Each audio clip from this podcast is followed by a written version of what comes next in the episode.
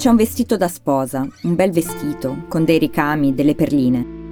Un vestito che una madre ha cucito con le sue mani per la figlia, per il giorno di più grande felicità, il giorno del matrimonio.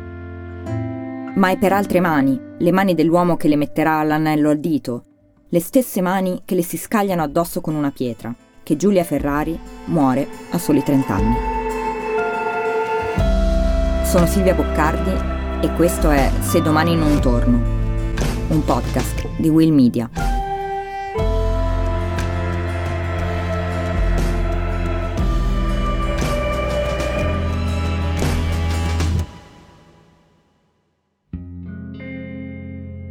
Cosa succeda dopo un femminicidio è sempre difficile da comprendere.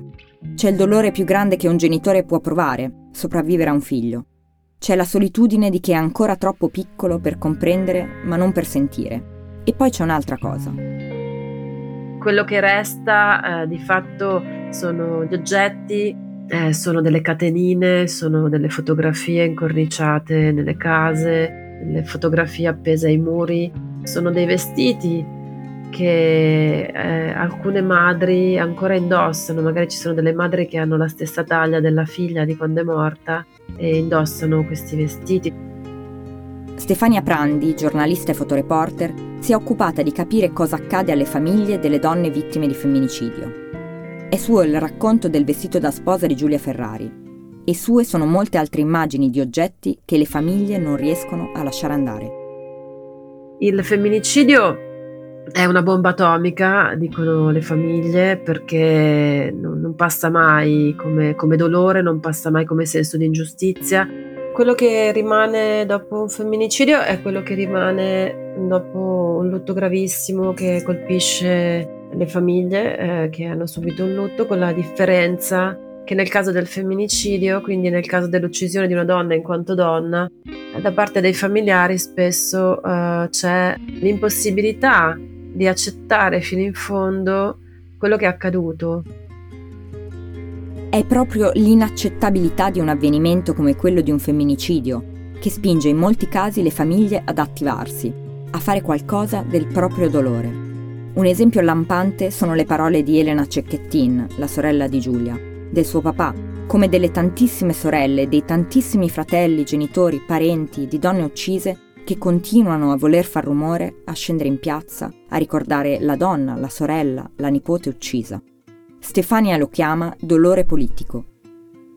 Dolore politico è il tentativo di trasformazione eh, di un dolore da privato a una dimensione collettiva, a una dimensione che abbia eh, un carattere civico, un carattere che riguarda anche gli altri. L'idea è quella di dire: è successo a me, ma potrebbe succedere anche a voi, non come malaugurio, chiaramente, ma come warning, come messa in, in, in allerta, quindi eh, un tentativo eh, di far sì che quello che queste famiglie hanno subito non accada più. Il dolore politico non significa che il dolore passa, anzi, credo che la grande forza di queste, di queste famiglie eh, sia quella di sapersi eh, in qualche modo ritraumatizzare ogni volta, perché ogni volta che incontrano un giornalista, una giornalista, ogni volta che parlano a degli incontri davanti a dei ragazzi, delle ragazze, eh, davanti a un pubblico di quello che hanno subito, come sappiamo, come dicono tanti, diversi studi, è come se loro rivivessero ogni volta quegli istanti, quel periodo. Quindi questa forza enorme di ritornare sempre su quel punto con una consapevolezza però appunto eh, politica, cioè con una, pens- una consapevolezza del fatto che il privato non è soltanto privato, ma riguarda anche il resto della società.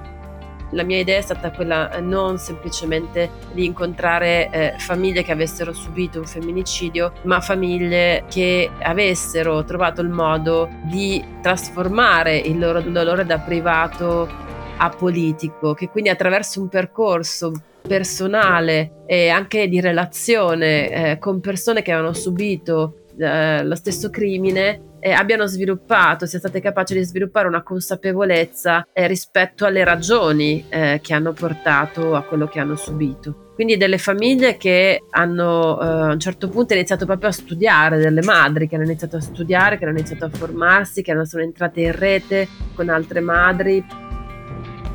A rimanere e a unirsi, spesso, sono anche i cosiddetti orfani speciali o orfani due volte. Sono i figli di donne uccise dal marito o dal compagno, che proprio a causa della perdita della madre e della detenzione del padre restano completamente soli.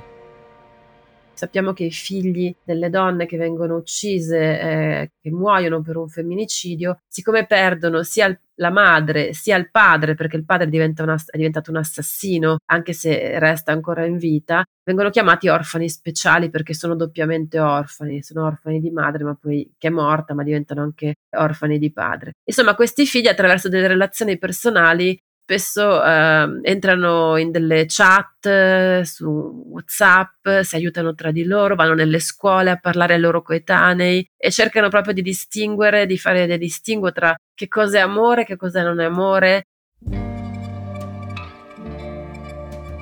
Imparare a distinguere, chiedersi cos'è l'amore, cos'è un rapporto sano. Questo può essere un primo passo per sfuggire all'impotenza dei femminicidi. Quando si parla di insegnare ai più giovani questa distinzione, si fa riferimento all'educazione sessuale e affettiva. E in Italia il dibattito sull'introduzione di questa forma di educazione torna ad ogni nuovo episodio violento, con, per ora, poche applicazioni nella realtà. Quando parliamo di educazione sessuale, soprattutto nel mondo adulto, poi magari lo vedremo la differenza con i ragazzi, eh, nel mondo adulto la paura più grande è quella che un'educazione sessuale all'interno del percorso scolastico possa favorire una sessualizzazione precoce dei ragazzi e delle ragazze. Questo dal punto di vista scientifico sappiamo che non è così, anzi, l'intervento precoce aiuta i ragazzi ad essere, eh, ad affrontare la sessualità con una maggiore consapevolezza e quindi molto spesso, a volte anche a ritardare l'ingresso di una sessualità agita proprio per, diciamo, un rispetto maggiore delle proprie tempistiche personali che no, spesso non coincidono con le tempistiche sociali e di pressione sociale. La paura legata all'educazione sessuale è legata a una non conoscenza, una non conoscenza dei programmi, a volte anche alla paura, alle tabù e ai pregiudizi che ancora abbracciano quest'area. Lei è Marta Giuliani, psicologa e sessuologa che si occupa anche di attività di educazione sessuale nelle scuole. Allora, nel corso degli ultimi decenni nel nostro paese sono state fatte tante proposte di legge che purtroppo non hanno mai visto uh, la luce. Um, ad oggi quindi tutti i programmi di educazione sessuale nelle scuole vengono uh, effettuati o dalle A S L o da centri privati, ma su richiesta individuale dei singoli istituti scolastici. Tutt'oggi in diverse regioni sui tavoli ci sono ulteriori e nuove proposte di legge, abbiamo sentito ora anche la proposta eh, legata appunto ai fatti di cronaca di cui parlavamo prima del ministro Valditara. In linea generale quello che si vede è che poi eh, o vengono effettuati del, degli interventi spot con dei finanziamenti o dei budget limitati, ma è difficile che si possa andare avanti, diciamo, immaginando degli elementi più strutturati nel corso del tempo. Questo è il grande problema, no? Nel nostro paese.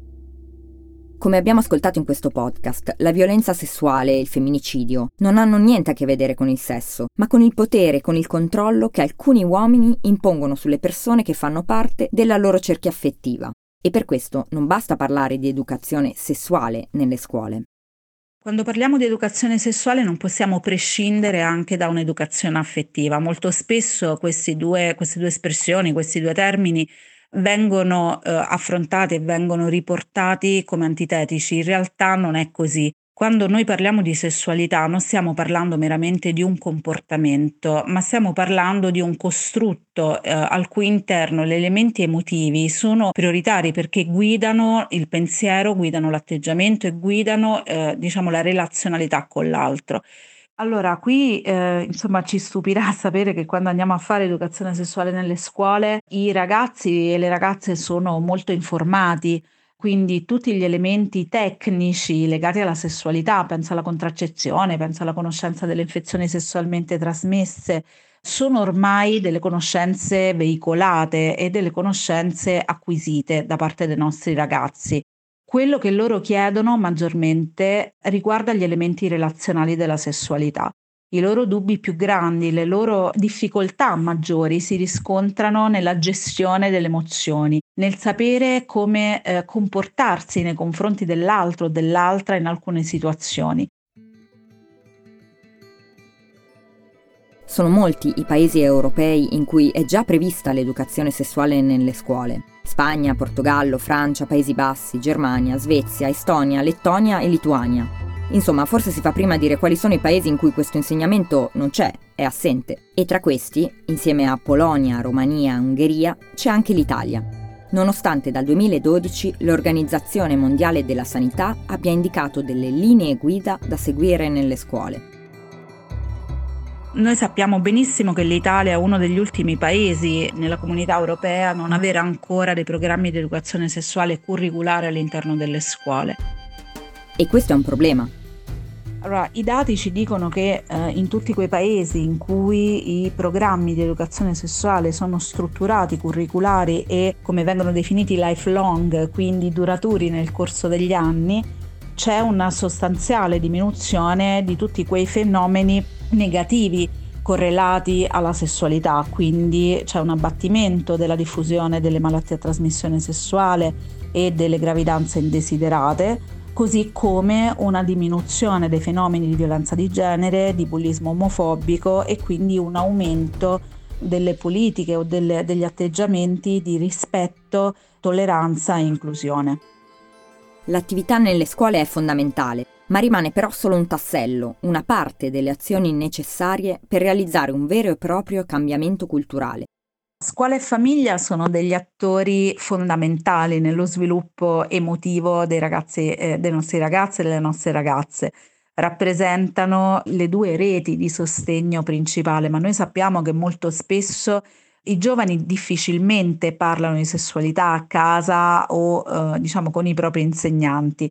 Questo perché per una serie di, di imbarazzi, di vergogne, tabù, ma molto spesso a volte anche perché gli adulti di riferimento non hanno gli strumenti e le competenze per poter rispondere in modo efficace alle loro richieste. Per questo motivo un'educazione sessuale efficace dovrebbe essere tenuta e gestita da professionisti che si occupano appunto degli elementi eh, di, della sanità e degli elementi emotivi della sessualità, oltre a essere degli adulti altri, ovvero dei punti di riferimento ulteriore per i ragazzi a cui i giovani possono rivolgersi senza imbarazzi o vergogna. Intervenire oggi sulle nuove generazioni presuppone la possibilità di costruire un domani degli adulti consapevoli, degli adulti rispettosi, degli adulti che fanno della tolleranza, dell'incontro con l'altro, ma eh, anche dell'affettività, degli elementi positivi, degli elementi di piacere e benessere in cui l'incontro con l'altro è frutto di arricchimento e mai di perdita. La strada della lotta alla violenza di genere, insomma, ci mostra che quello che resta dopo un femminicidio è anche ciò che ancora rimane da fare come comunità. Siamo arrivati alla conclusione di questo podcast, che non è solo una fotografia dei problemi, è proprio un richiamo all'azione. Perché se viviamo in un sistema che si limita a raccontare i femminicidi come storie d'amore finite male, che descrive chi maltratta sempre e solo come il mostro o il bravo ragazzo preso da un raptus, se viviamo in un sistema che fatica a riconoscere la violenza nelle parole di chi la denuncia, ma anche che pretende dagli uomini di essere iperperformanti e mai vulnerabili, ecco forse questo sistema va cambiato. Quando si parla della necessità di un cambiamento nell'approccio dell'educazione maschile, non si sta dicendo che gli uomini debbano reprimersi o debbano essere imprigionati, si sta dicendo il contrario. Non si sta dicendo che le donne debbano proteggersi di più, ma che gli uomini facciano in modo che le donne non ne sentano il bisogno. Il punto quindi non è parlare di colpevolezza, ma di consapevolezza. La consapevolezza che abbiamo la responsabilità di superare una struttura che ci opprime tutte e tutti. Ognuno di noi può avere un ruolo nel cambiamento. Ascoltando, supportando, educandosi e soprattutto agendo.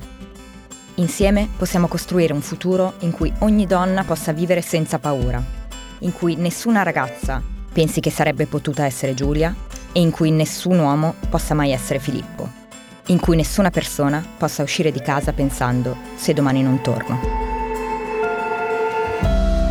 Se domani non torno è un podcast di Will Media, scritto da me, Silvia Boccardi, con Camilla Ferrario. La supervisione editoriale è di Francesco Zaffarano e Paolo Bovio di Will Media. La produzione è di Stefano Mangone di Will Media.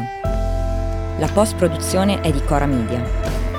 Supervisione, suono e musiche Luca Micheli. Post-produzione e montaggio Aurora Ricci. Coordinamento post-produzione Matteo Scelsa.